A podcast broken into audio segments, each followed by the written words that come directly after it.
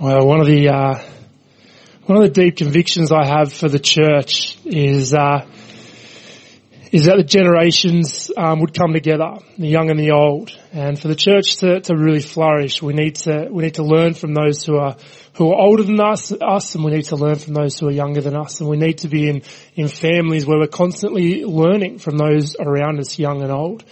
And uh, it's been a, a privilege over the last, let's say, five years to have been on that journey with uh, with Sandra Edgecombe, and uh, and to watch her um, fresh-faced ninety-year-old um, do life with a lot of the uh, a lot of the twenty-year-olds at feast, a lot of the thirty-year-olds at feast has been a real privilege.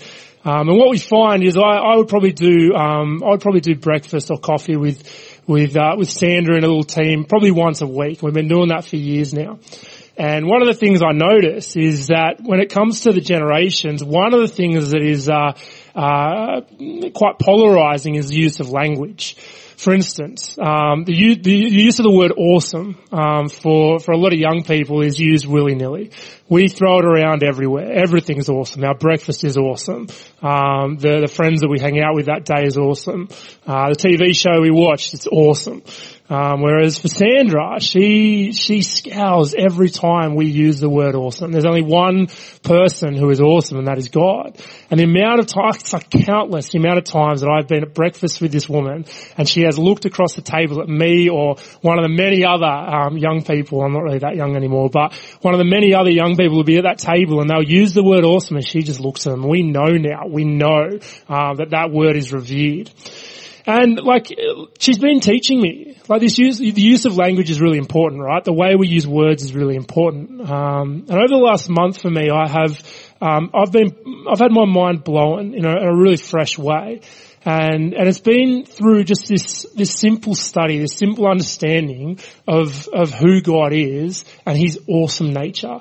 We come together this morning and the thing that we're doing is we're coming together to celebrate who God is. We're coming together to celebrate the awesome nature of who God is. He's the only one that can claim that term, that word. He's the only one that can. In Revelation 21 verse 6, it says, I am the Alpha and the Omega, the beginning and the end. And over the last month for me, I've been, um, God's been taking me on a journey where my mind has been blown by um, by many different people, Christians and non-Christians, who have just been expanding my understanding of the heavens, expanding my understanding of the universe, expanding my understanding of the intricate little moments and details that God just floods our lives with.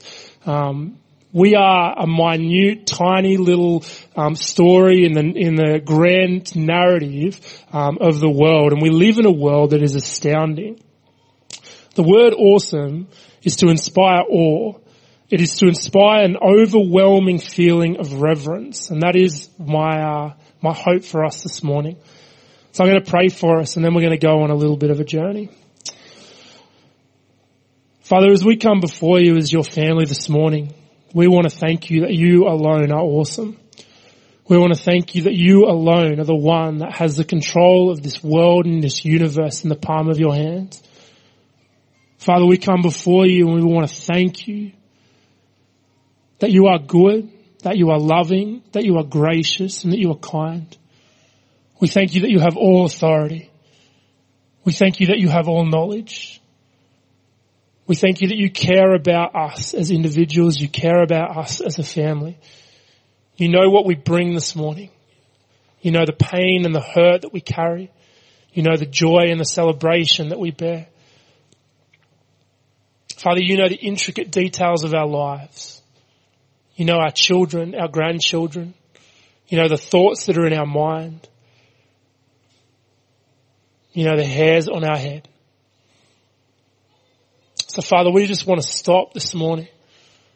We want to take a step back. And Father, we want to praise your name. We want to lift your name above all else. Father, we want to thank you that you are good and that you love us. In your name. Amen. Well, my mind's been blown over the last, uh, last month, as I said, and I'm just going to take us on a bit of a journey.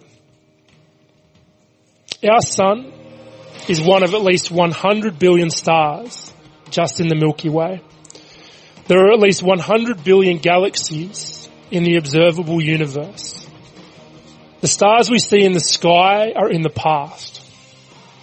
One of the stars that comes from Orion is 640 light years away and left the star in 1370. When we look up to the sky, when we look up to the heavens, when we look up to the stars, those stars are in the past. The light we see is in the past. The Milky Way alone would take 100,000 years to travel across. There are at least 100 billion galaxies like the Milky Way in the observable universe. The Earth goes into the Sun 1.3 million times. If you were to shrink the Earth down to a pool ball, um, the size of a pool ball, the Earth would be smoother. With all the mountains, with all the valleys, the Earth would be smoother than a pool ball would. It's that perfect in its symmetry. The universe is expanding. It's stretching. It isn't static. It is growing. We live in a universe that isn't just set. It is stretching. The universe is stretching. The galaxies are stretching. In 1757, a man named James Ferguson said this, of all the sciences cultivated by mankind, astronomy is acknowledged to be and undoubtedly is the most sublime, the most interesting and the most useful. For by knowledge derived from this science, not only the bulk of the earth is discovered, but our many faculties are enlarged with the grandeur of the ideas it conveys. Our minds are exalted above their low contracted prejudices. There are at least 100 billion galaxies in the observable universe. The earth goes into the sun 1.3 million times. In our planet alone, there are 2 million types of animals. We are filled with a planet that is incredible in terms of its creativity and in terms of its intelligence. We have animals that have extreme intelligence. Dolphins, for instance, call each other by name. There are 12 times the number of trees on our planet than there are stars in the universe. There are 1 trillion trees on our planet. Now there are 7.5 billion people in the world living now in 2019. They believe there are 107 billion stories, 107 billion people that have ever walked the earth. And we are one, and yet we are unique. There is no one like us. There is no one the same. Our story of, is one of 107 billion stories that has ever walked on the earth, that has ever laid footsteps on the earth. We are unique. We have unique DNA, unique genetic makeup. We are in the, made in the image of God. In all his complexity and all his beauty, we are made in the image of God. The average lifespan uh, for us is 82 years in Australia. That is 30,000 days. 30,000 days where we will wake up in the morning and we will go to sleep at night. Our brains are the most complex objects in the known universe, giving us the power to form language and culture, to understand ourselves, to learn and to feel. We are capable of incredible creativity, music, art, literature, sport, dance. We have the ability to remember. We don't remember everything. We have snapshots throughout our life, but we have the ability to remember. Consciousness. The fact that we realize that we are where we are, that we carry something, that we are alive, that we are a part of something that is much bigger. We are not somewhere else right now. We are sitting right here. We are in a physical body, but we are right here. Does that not blow your mind? We are conscious. And we're told that this is a shadow of what will be. Plato, the book of Hebrews, C.S. Lewis, all talk about this idea that this is a shadow of what will be to come. The most beautiful things in all creation, the most incredible things that we see, the most intricate details of space, the grand nature of what space is, the tiny detail that makes up our everyday lives. We are told that this is a shadow of what is to come. That the creativity that God has poured into this life and into our lives, into this world and into this universe is a mere shadow of what will be in heaven, in the renewal of all things. We serve an awesome God, a God that elevates our thinking, a God that is awesome, a God that we are meant to feel this overwhelming feeling of reverence. And not just when we gather, not just when we come together as a church, but in the everyday. In the everyday little moments when we look around this world and we see His fingertips absolutely everywhere. Psalm 148 sums it up really well. If you've got your Bibles, open up to this, this Psalm. Psalm 148 says this, Praise the Lord. Praise the Lord from the heavens. Praise Him in the heights above. Praise Him all His angels. Praise Him all His heavenly hosts. Praise Him sun and moon. Praise Him all you shining stars.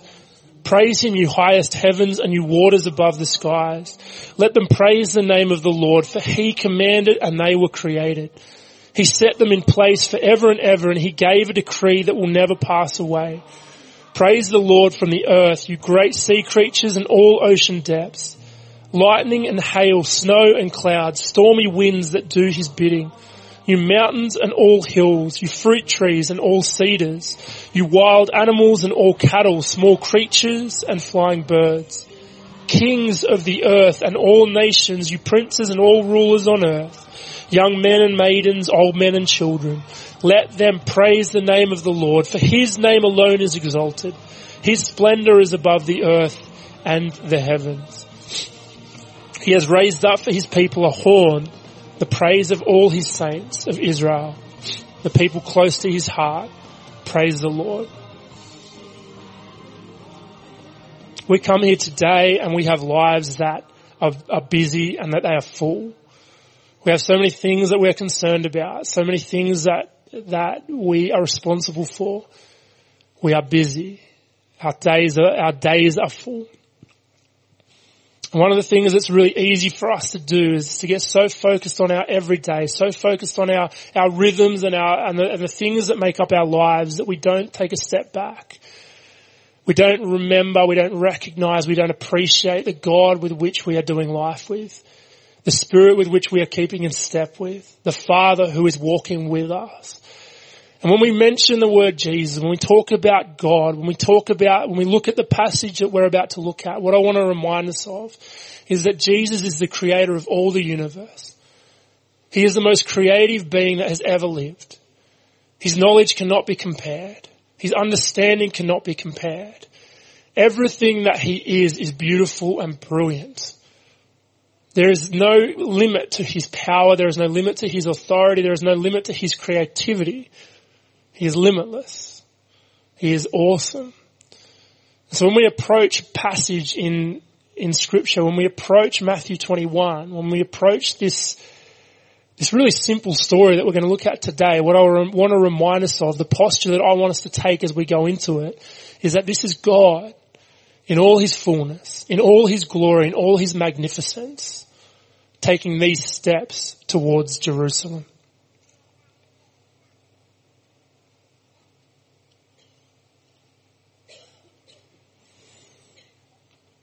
So Zechariah 9 verse 9 to 11.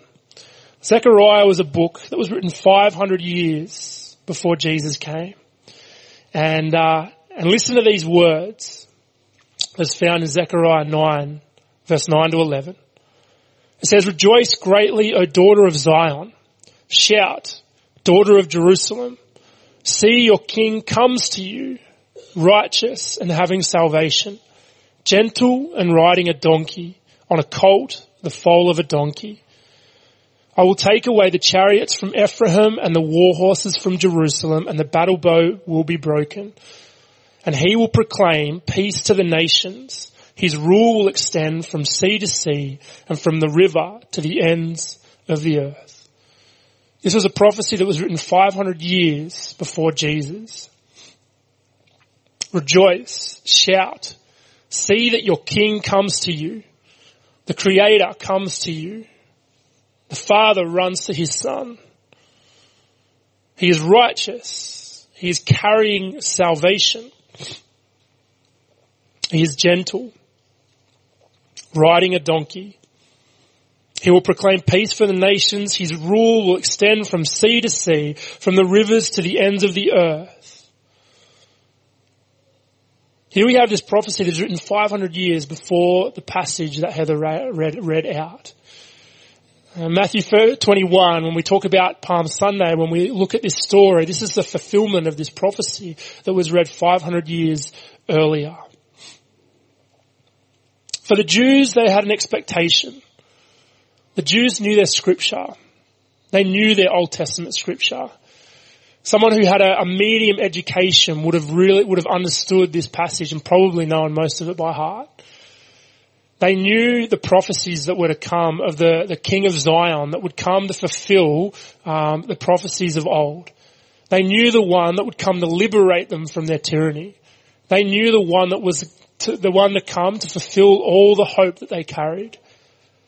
For 500 years they'd heard this prophecy. Now the Jews were welcoming in a political leader in their minds. They had an understanding of a man that would come down and take down, um, use all the power that he had, use all the authority that he had, um, and would would take down the Roman tyranny that they were experiencing, and would give the power back to the people. And this story is uh, profound. And instead of instead of um, using power, Jesus chooses to use sacrifice. He uses sacrifice. He sacrifices himself on a cross. He takes the sin of the world on his shoulders and alleviates our guilt and our sin. The people's plans, as Jesus walks into Jerusalem here, were temporary and they were local. But God's ways are higher than our ways in all circumstances. And God's plan was eternal and was global. And so we pick up the passage in Matthew 21 verse 2 starts off as, they say, as it says, as they approached Jerusalem and came to Bethphage on the Mount of Olives, Jesus sent two disciples, saying to them, go to the village ahead of you, and at once you will find a donkey tied there, with her colt by her. This is a simple fulfillment of the prophecy. This is Zion's king. When Jesus says to his disciples, go and get a donkey, he knows exactly what he is doing. He knows the prophecy of old. And he is making a profound statement to the people around him that he is the fulfillment of that prophecy, that he is Zion's king. He is not, uh, he's not trying to hide it. He's not trying to put it in the shadows. He is trying to put it out there to everyone to tell the world that he is the one that they are to shout for. He is the one that they are to rejoice over. Your king has come to you. The one who is righteous, the one who is carrying salvation, he has come the one who will proclaim peace to the nations, the one whose rule will extend from sea to sea and from river to river to the ends of the earth has come. And when Jesus says to his disciples, go and get me a donkey, this is what he is saying. I am here. I am your king. I am the one who will proclaim peace to the ends of the earth. And yet it's not with a statement like we would have thought. It's not with a statement of power, but it's one of humility. This is not the first time a king has ridden a donkey. Um, donkeys were, were, were much more respected animals back um, back back in biblical times. If I'm a king and I'm riding in and I have power to over all creation, there's no way I'm riding a donkey into Jerusalem. I'm riding a leopard. My leopard's probably got wings. You know what? I'm probably going to ride a dragon in. Like that's what I'm going to ride in. There's no way I'm riding a donkey in. But Jesus, in all his creativity, with all his authority, with all his power, he created every single animal he chooses to ride a donkey in. And part of what it is, is a statement to, to say to everyone in the world, everyone that is there watching what is going on, he is the fulfillment of the prophecy from 500 years earlier. And the other part of this is that he is saying to the world, I will do things differently. My ways are ways of peace. My ways are ways of grace. My ways are ways of love, not of power, not of authority, not of tyranny. He is ushering in a very different kingdom.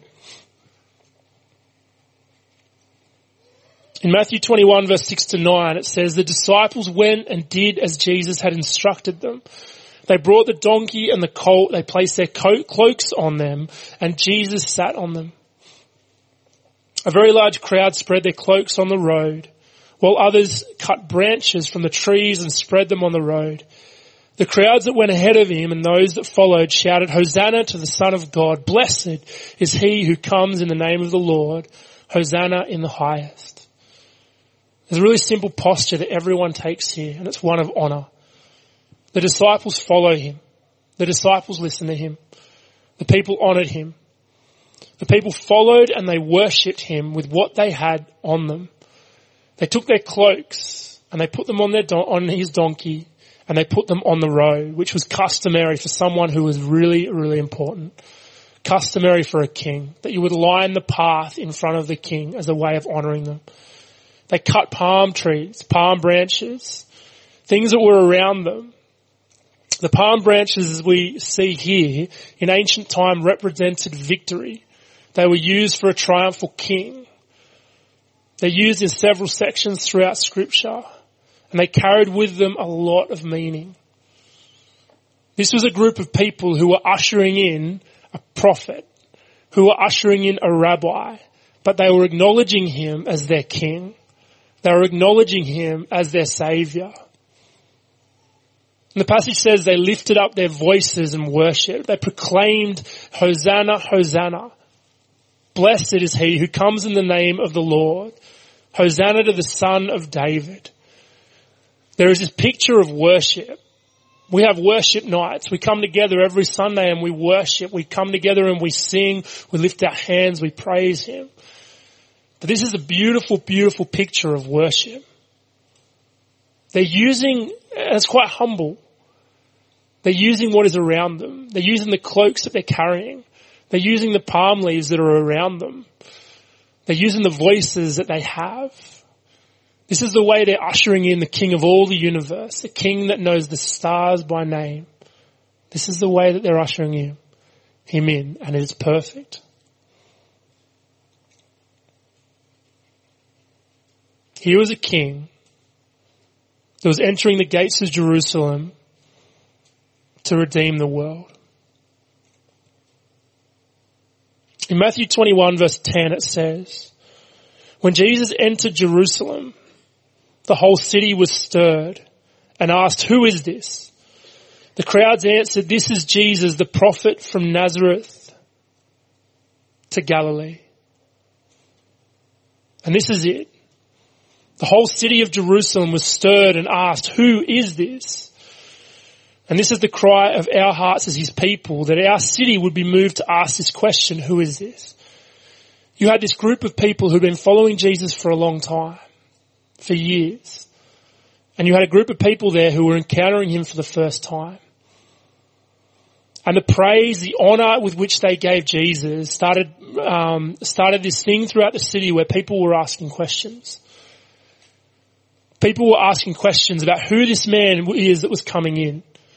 Who was this man from, from the farms that was coming into the city that was getting this sort of welcome? Who is this man that is getting this honor. The honor that only a king gets. And it was through this simple, simple posture of worship. One of the things as we enter towards Easter, as we come um, to next weekend, one of the things that we need to understand, the posture that we need to take is that every step that Jesus takes Every step that he takes over the three years of his ministry is towards Jerusalem. There is nothing accidental about his posture. There is nothing accidental about his journey. As he walks towards Jerusalem, Matthew's account of him in Jerusalem is that this is the first and last time that he goes into the great city. This is the first and last time that he finds himself in Jerusalem. And one of the things that we need to, we need to really grasp as we, to understand next week in all, all our, all its fullness is that everything that Jesus is doing is deliberate. Every step that he is taking towards Jerusalem is deliberate. Many a king had gone through and been honored through the gates of Jerusalem. But Jesus is walking through those, those gates step by step, the King of the universe, the one who knows our every single name in all the world, who knows all our history, who knows all our future, who is outside of time, the one who has complete control over everything is taking step by step, deliberately, purposefully through the gates of Jerusalem. Jesus knew exactly what was coming ahead. He knew what was needed. He knew that he's, one of the biggest things that he was going to do was sacrifice himself for the burden of this world. To alleviate the darkness that we carry. To alleviate the sin that we carry. To alleviate the brokenness that we carry. As Jesus took step by step, deliberately and purposefully through the gates of Jerusalem, many were ushering in a political leader. But we were ushering in, and he was being ushered in as the King of Kings and Lord of Lords that was there to sacrifice himself, to, to pave a new way, to usher in a new kingdom in, one of peace and not of tyranny. And so when Jesus is walking through and everyone is celebrating and praising his name, he knows what is coming. He knows what his job is. That he is there to take all the sin of the world upon himself and upon his shoulders. He knew what was to come and we'll look at that over the course of this week. But in Zechariah, we read about a God a king who comes to us. It's not a king that waits for us. It's a king that comes to us. It reminds me deeply of the, the prodigal son, a father that comes running towards his son. And so as we approach next weekend, what I want to remind us of through Psalm 148 that moved everyone in the city to ask, who is this? Is that this is our creator. This is the posture of our king. This is the posture of our father. This is the one who breathes the universe into existence. Everything in this world reflects his glory. Everything that is good reflects his splendor and reflects his character. And our job as we go about this week, our job is to thank him for it. Our job is to praise Him. Our job is to take the same posture that these people took as Jesus entered the, the, the gates of Jerusalem, is to praise Him. It is to honor, honor Him. It's to celebrate Him. And it's to use what we have to honor Him. This is the eternal God that we are meeting with. This is the God of the absolute truth. This is, this is the God of the billions and the God of the one. And Psalm 148 reminds us that throughout eternity, the heavens are praising him. The angels are praising him. The sun and the moon are praising him. The waters and the skies are praising him. The creatures of the depths, the lightning, the hail, the snow, the clouds, the mountains, the trees, the wild animals, the people of the world. Let us praise the name of the Lord, for his name alone is exalted. Praise the Lord. As Jesus walks through the gates of Jerusalem, he is redeeming the whole world back to Him. He is renewing all of creation back on the right axis, back under His care. And so the most natural thing for all the world, the most natural posture, the most natural overflow for all the world is what? It's to praise Him. And so when we come together this week, when we come together today, the most natural posture for us is one of praise. It's one of thankfulness. It's one of celebration. And one of the things I love about this story, it's a really simple story. People come together and they use what is on them. They use cloaks and they use palm leaves and they use their voices to usher in the King of Kings in a really humble moment. They use what is on them, but they give him the honor that he deserves. They praise him with their hearts. They praise him with their lips. And when this is the posture that we carry, the world looks at us and asks, who is this? And we reply, Hosanna, praise the Lord, this is Jesus, this is our Father. On Thursday and Friday and Sunday, we're going to look at the cross. We're going to look at the resurrection. We're going to look at the way in which Jesus defeated death. But today the posture that we are to take is one of celebration.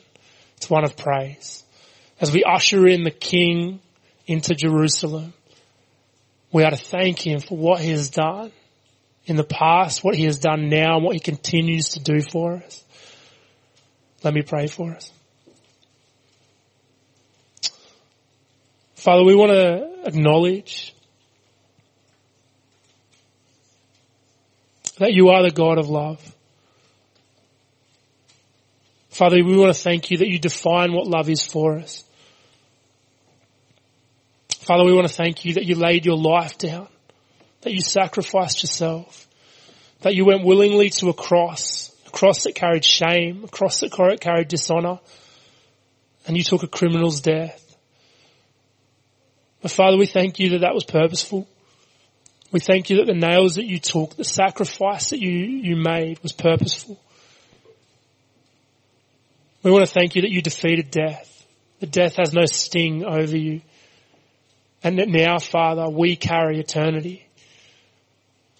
Father, we want to thank you that you have deep purposes for our lives.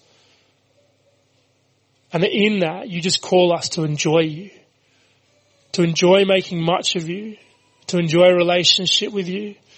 And Father, I want to thank you that you make that incredibly easy. Jesus, we thank you for your goodness. We thank you that in your majesty and in all the grandness that is this universe, you care about our lives. You care about the small things in our lives. You care about the seemingly insignificant things.